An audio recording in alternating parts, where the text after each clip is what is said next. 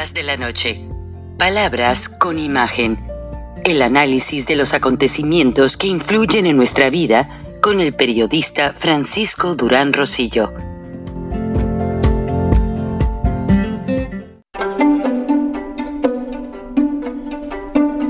Frank Durán Rosillo eh, te saluda y los saluda a todos ustedes, su amiga María Celeste Raraz, para invitarlos a que se suscriban a mi canal de YouTube María Celeste Raraz, tal como mi nombre, donde les informo todas las semanas eh, sobre entrevistas que tienen un tema que ayuda a mejorarnos como personas y de paso son interesantes.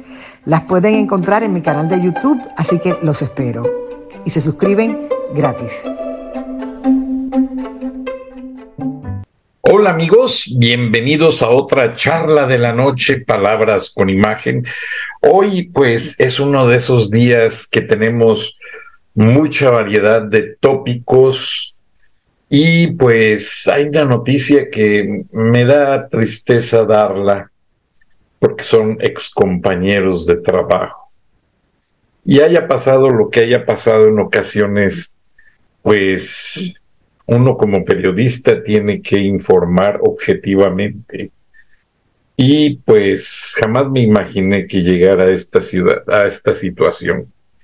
Como les voy a mostrar a continuación, una corte federal de Brooklyn empezó hace varios meses, pues investigaciones en el sentido de ver si ejecutivos, no todos, algunos, de la cadena Fox de televisión estaban involucrados en temas de corrupción o de entregar básicamente sobornos a determinadas partes para favorecer la transmisión de partidos de la Copa del Mundo.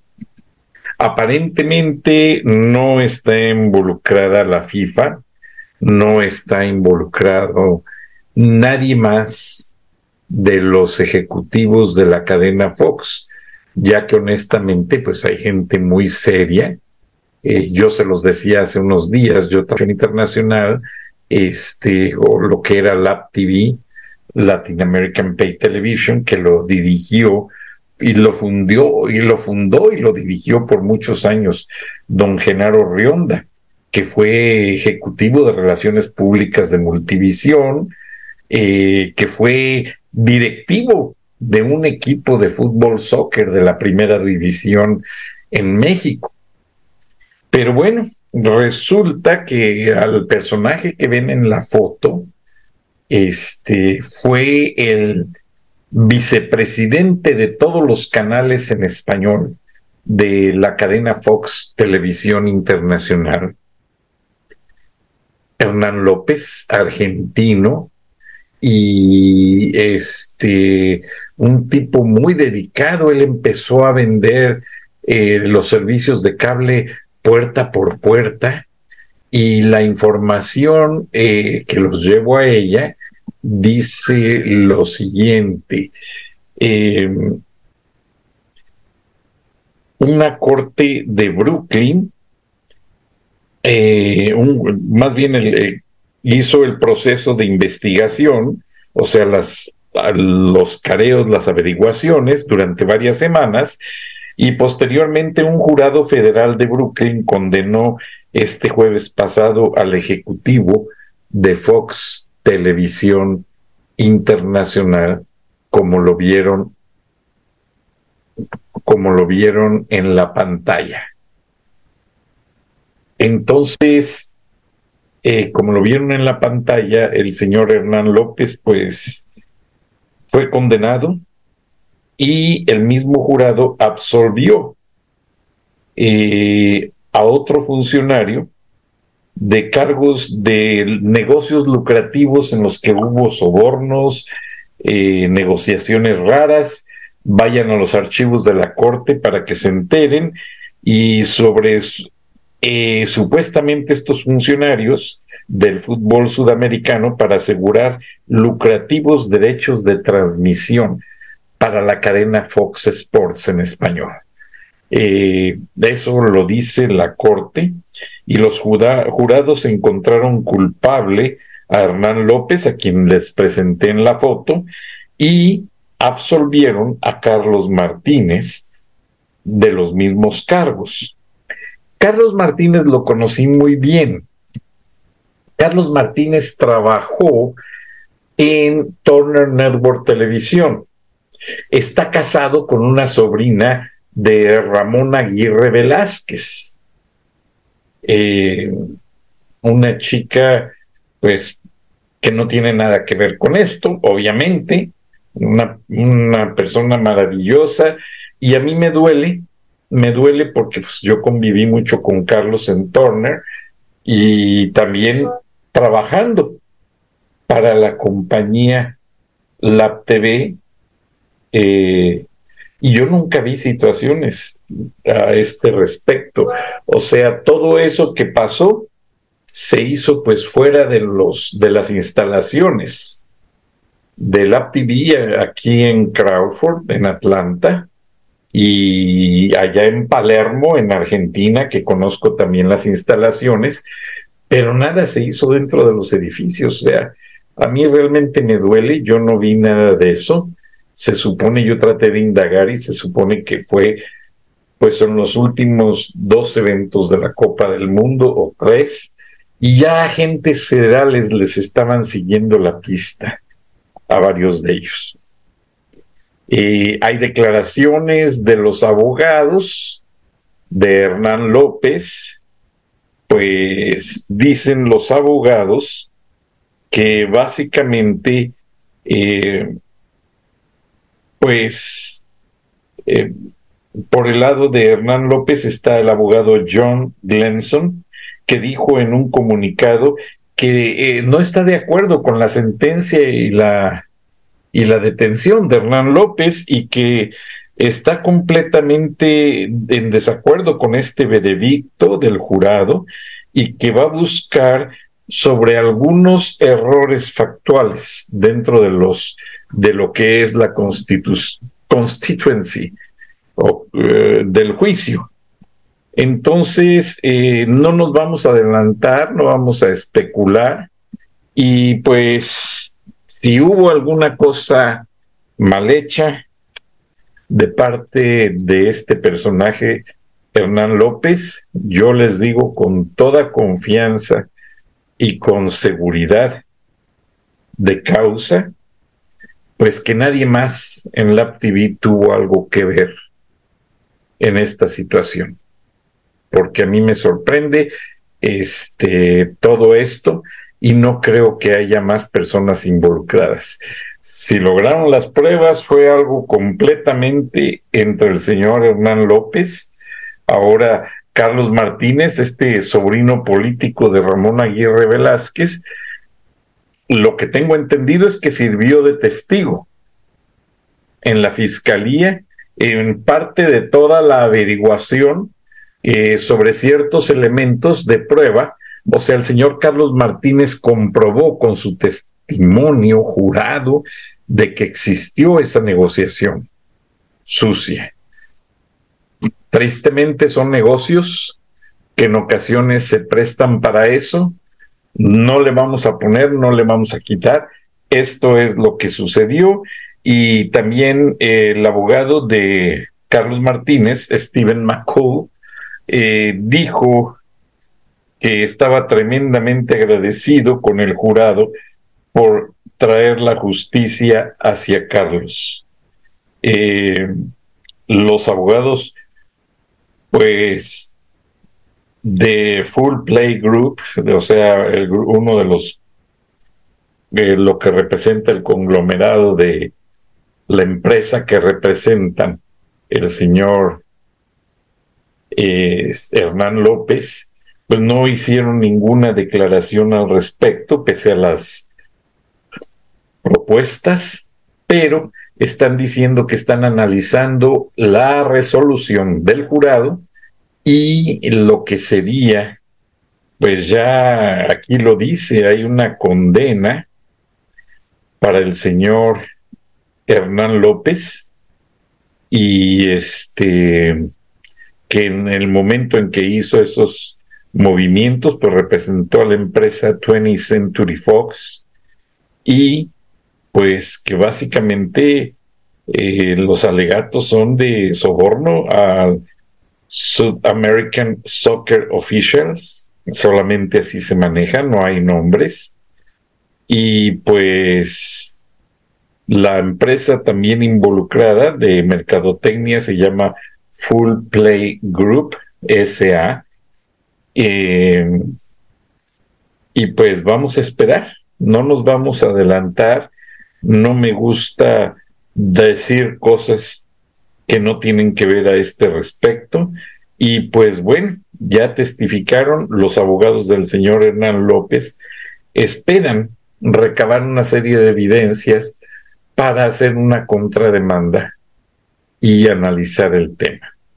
De momento es todo lo que les puedo decir, así como también, pues me da gusto eh, felicitar a mi colega, claro, yo no estoy al nivel de ella, ella es una persona ya muy reconocida, la maestra, oh, permítanme, les quiero poner, oh, se me barre la foto, la maestra Elena Poñatowska, quien pues ha sido honrada con lo que es la condecoración.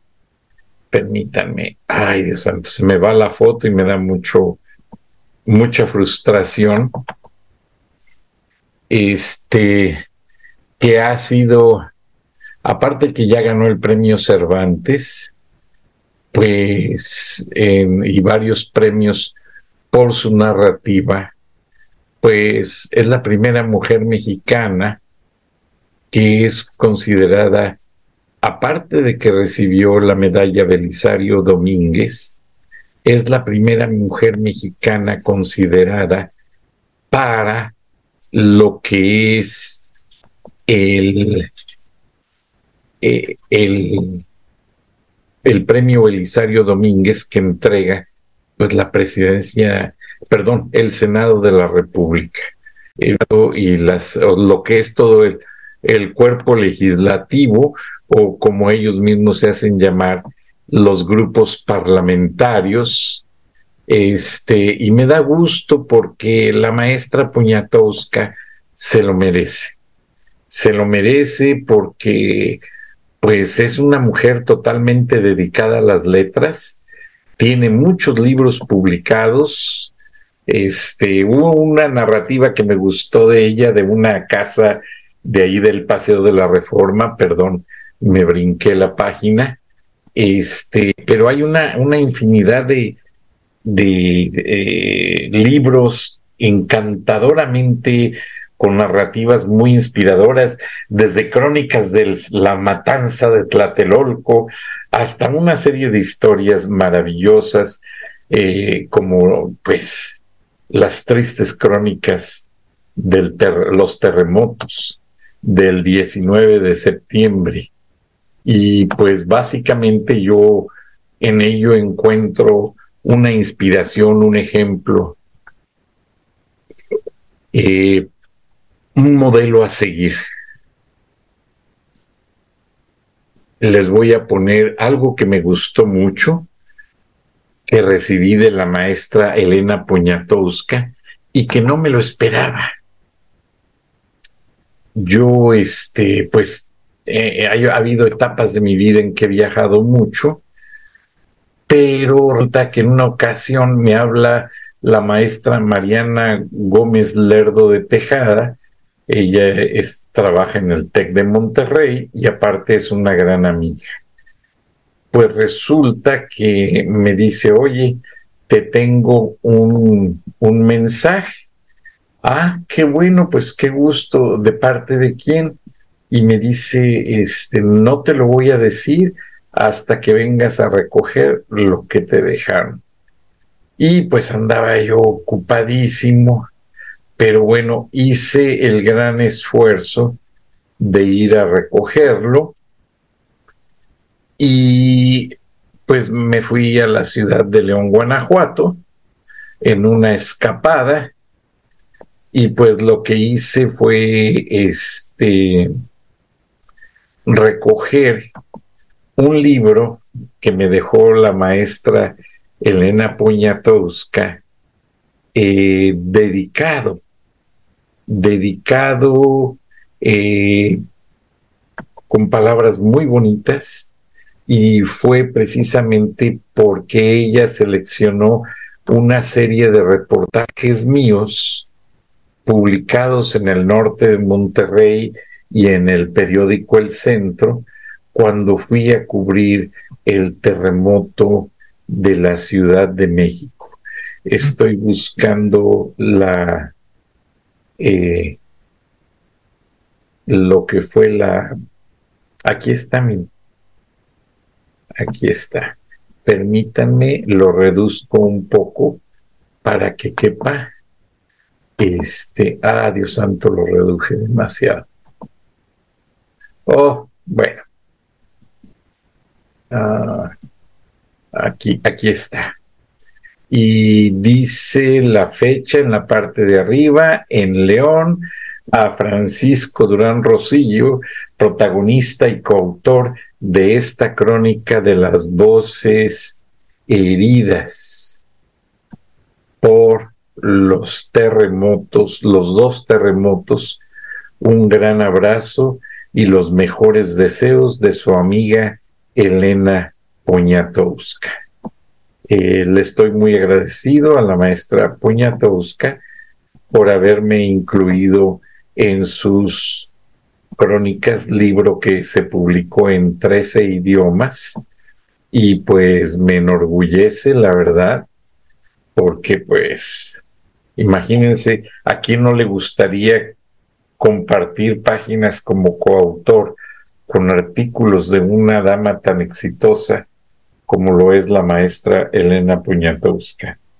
Desde aquí, gran amiga, maestra, ejemplo a seguir, le mando un abrazo, mi más cordial saludo y enhorabuena y muchas más. Elena Puñatowska es dama de buenos principios, y yo, a mí, no me gusta juzgar a la gente eh, porque ella, como muchos, creyeron en López, en Andrés Manuel.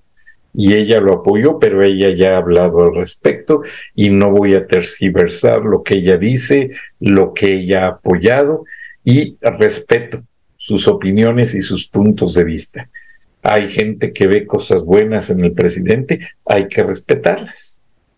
Punto tienen su convicción, pues ni modo, yo tengo las mías, el ingeniero Lozano tiene las suyas, Kenia Gascón tiene las de ella, y no nos vamos a pelear por eso. Somos mexicanos, sabemos que tenemos mentes conciliadoras y podemos tener el poder del entendimiento gracias a la riqueza del lenguaje para ponernos de acuerdo. El siguiente tema del que les quiero hablar está en esta charla esta noche. Eh, perdón, me disculpo, estamos en vivo, discúlpenme, amable audiencia de charlas de la noche, no puedo cortar el, programa ni para estornudar, discúlpenme. Ay, qué rico sentí sacarlo, ya me lo estaba yo aguantando.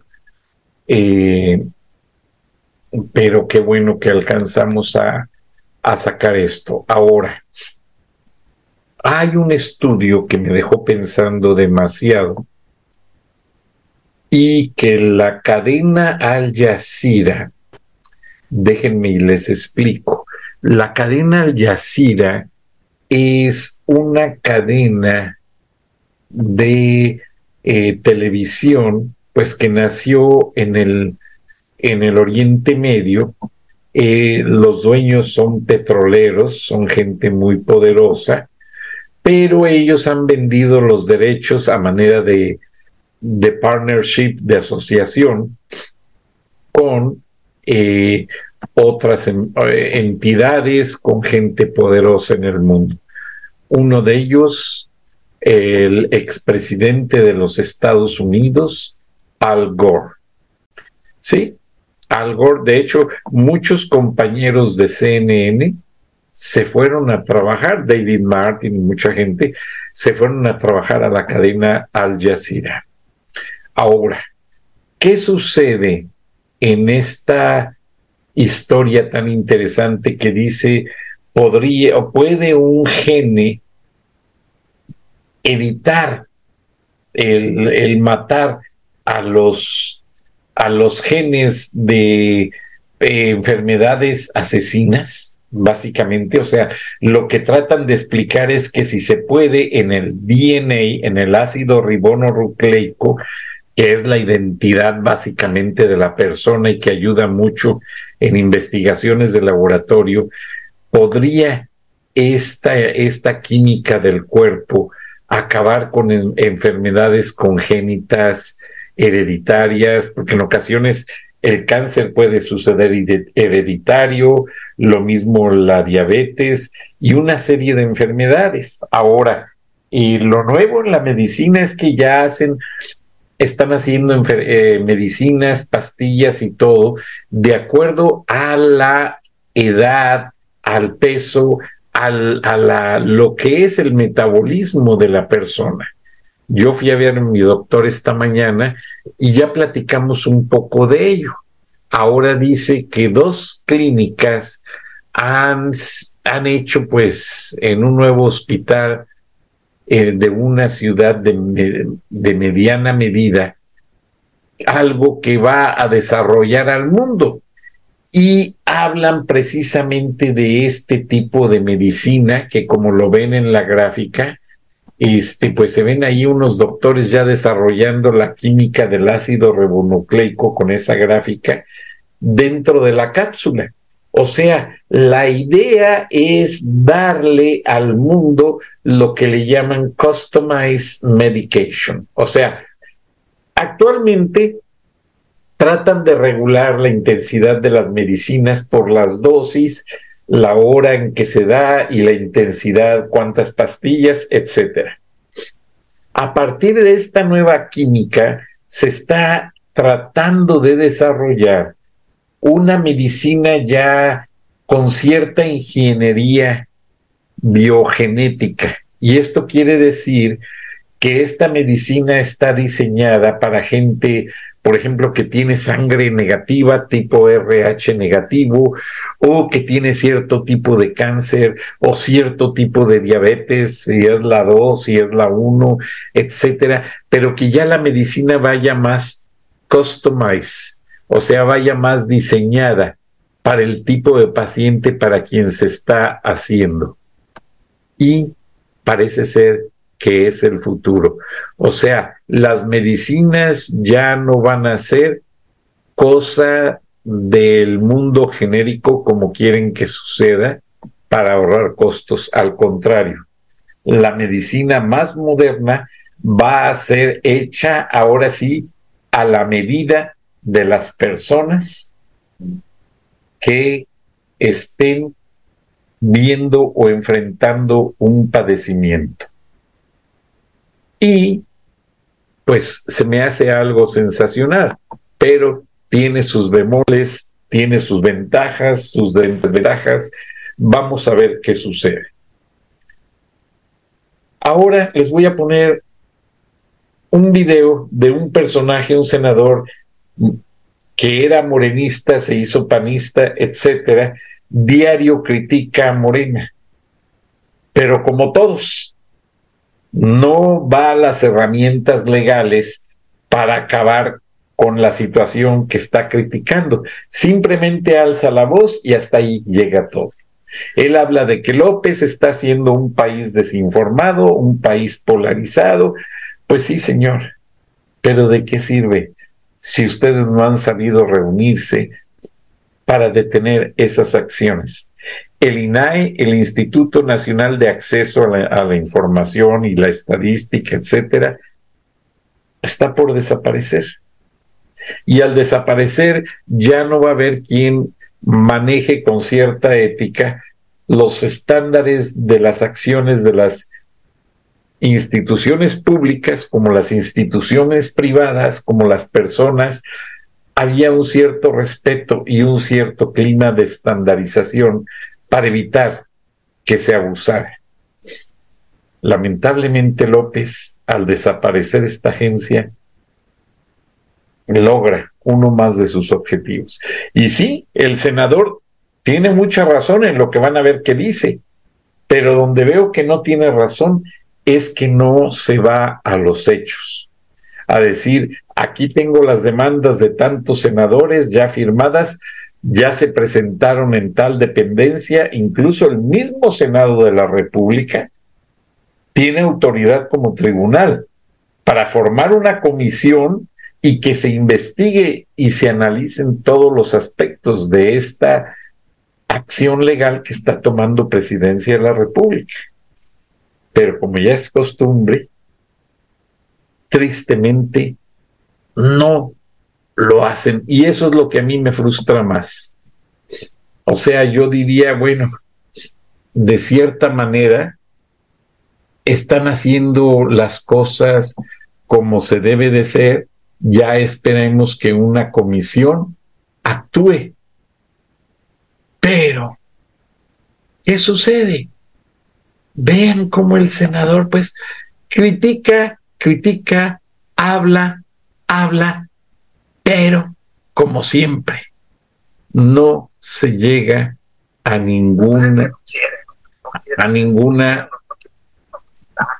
a ninguna situación. Y lo que dice es muy claro, está muy bien. No critico el cómo lo dice, pero donde yo fundamento mi crítica es que este senador Germán no está siendo lo suficientemente asertivo en el uso de la ley para decir, ok, bloqueamos usando tal artículo de la ley tales fracciones, bloqueamos esta iniciativa para que esto no suceda y integramos una comisión legislativa que va a investigar este tema, pero no, o sea, eh, las cosas se quedan en el aire y eso es lo que a mí me causa mucha, mucha eh, frustración, porque dijéramos, bueno, va a pasar algo, pero no pasa. Entonces, pues aquí está, vamos a escuchar. Pues es que no quieren, hombre, no quieren, quieren, no, quieren, quieren opacidad. Esa es la decisión política que está muy clara desde el inicio del gobierno del presidente López Obrador, que no se sepan las cosas. Hacer un gobierno a escondidas, hacerlo a espaldas de la gente, que no se sepa quién le dan los contratazos, que no se sepa dónde va la lana, que no se sepa quién se está haciendo rico, que no se sepa quién se está robando la lana, así con toda claridad. Y este y hay que decir otra cosa que no dice el desplegado de la Alianza de México. Una cosa es el derecho a saber, el derecho a un gobierno transparente, a un gobierno no opaco, y otra cara de la moneda que hace el INAI es salvaguardar la intimidad de la información de los datos privados. Pues es que no quieren, hombre, no quieren, quieren, no, quieren, quieren opacidad. Esa es la decisión política que está muy clara desde el inicio del gobierno del presidente López Obrador, que no se sepan las cosas. Hacer un gobierno a escondidas, hacerlo a espaldas de la gente, que no se sepa quién le dan los contratazos, que no se sepa dónde va la lana, que no se sepa quién se está haciendo rico. Que no se sepa, que no se sepa quién está haciéndose rico, que no se sepa quién se está robando la lana pues sí, pero, pero no lo hacen. O sea, es eh, los senadores ya son parte de la programación del diario vivir en las redes sociales, en los medios masivos, pero en ningún momento hay quien haga, reclame y le dé a la constitución su lugar para decir, aquí vamos a detener esto de manera legal. Ahora, pues yo por último deseo informarles que mi excompañera de Televisa Un día yo andaba en los pasillos de Televisa Monterrey y escucho unos sollozos de lágrimas y pues resulta que era mi compañera San Juana Martínez, llorando porque había hecho un reportaje en una prisión donde las mujeres tenían a sus bebés dentro de la prisión. Y pues sí, es algo muy duro, muy, muy dramático ver que los niños están creciendo dentro de un penal. Y bueno, Monreal anuncia el fin de la agencia oficial Notimex, la gran polémica agencia de noticias que en gran manera trabajaba con un presupuesto muy grande, pero que no llegaba a los corresponsales. No solamente ahora, en pasadas administraciones también, y que tenía gran cantidad de corresponsales en, México. Se acaba eh, Notimex. Yo recuerdo a Nacho Basauri, un paisano y amigo mío, eh, corresponsal de Notimex. Tengo grandes amigos allí. La misma San Juana, pues escritora, eh, muy polémica por lo que ha escrito de los pederastas y porque de repente se metió de periodista, no esperaba esto. Pero bueno, se respeta la acción de San Juana Martínez y pues cada quien, como dicen las cosas. Que Dios la bendiga y si es el cierre oficial de Notimex, que Monreal lo anunció. Vamos a ver el video y qué nos dice. Estoy enterado que habrá dos eh, organismos eh, a liquidar en los próximos días. Uno, el de la financiera rural, y otro organismo de medios de comunicación. O sea, está enterado, pero pues nada más da una introducción, no dice todo. Ya después se supo que es Notimex, que es un elefante blanco desde hace mucho tiempo y una financiera a nivel rural, pues es el Banco Nacional de Crédito Rural, Ban Rural, acaba después de muchos años. Ban Rural se creó en el sexenio de López Portillo con grandes expectativas. Pero bueno, les agradezco el favor de su atención. Nos vemos y nos escuchamos mañana. Hasta entonces, gracias. Durán Rosillo eh, te saluda y los saluda a todos ustedes, su amiga María Celeste Raraz, para invitarlos a que se suscriban a mi canal de YouTube María Celeste Raraz, tal como mi nombre, donde les informo todas las semanas eh, sobre entrevistas que tienen un tema que ayuda a mejorarnos como personas y de paso son interesantes. Las pueden encontrar en mi canal de YouTube, así que los espero. Y se suscriben gratis.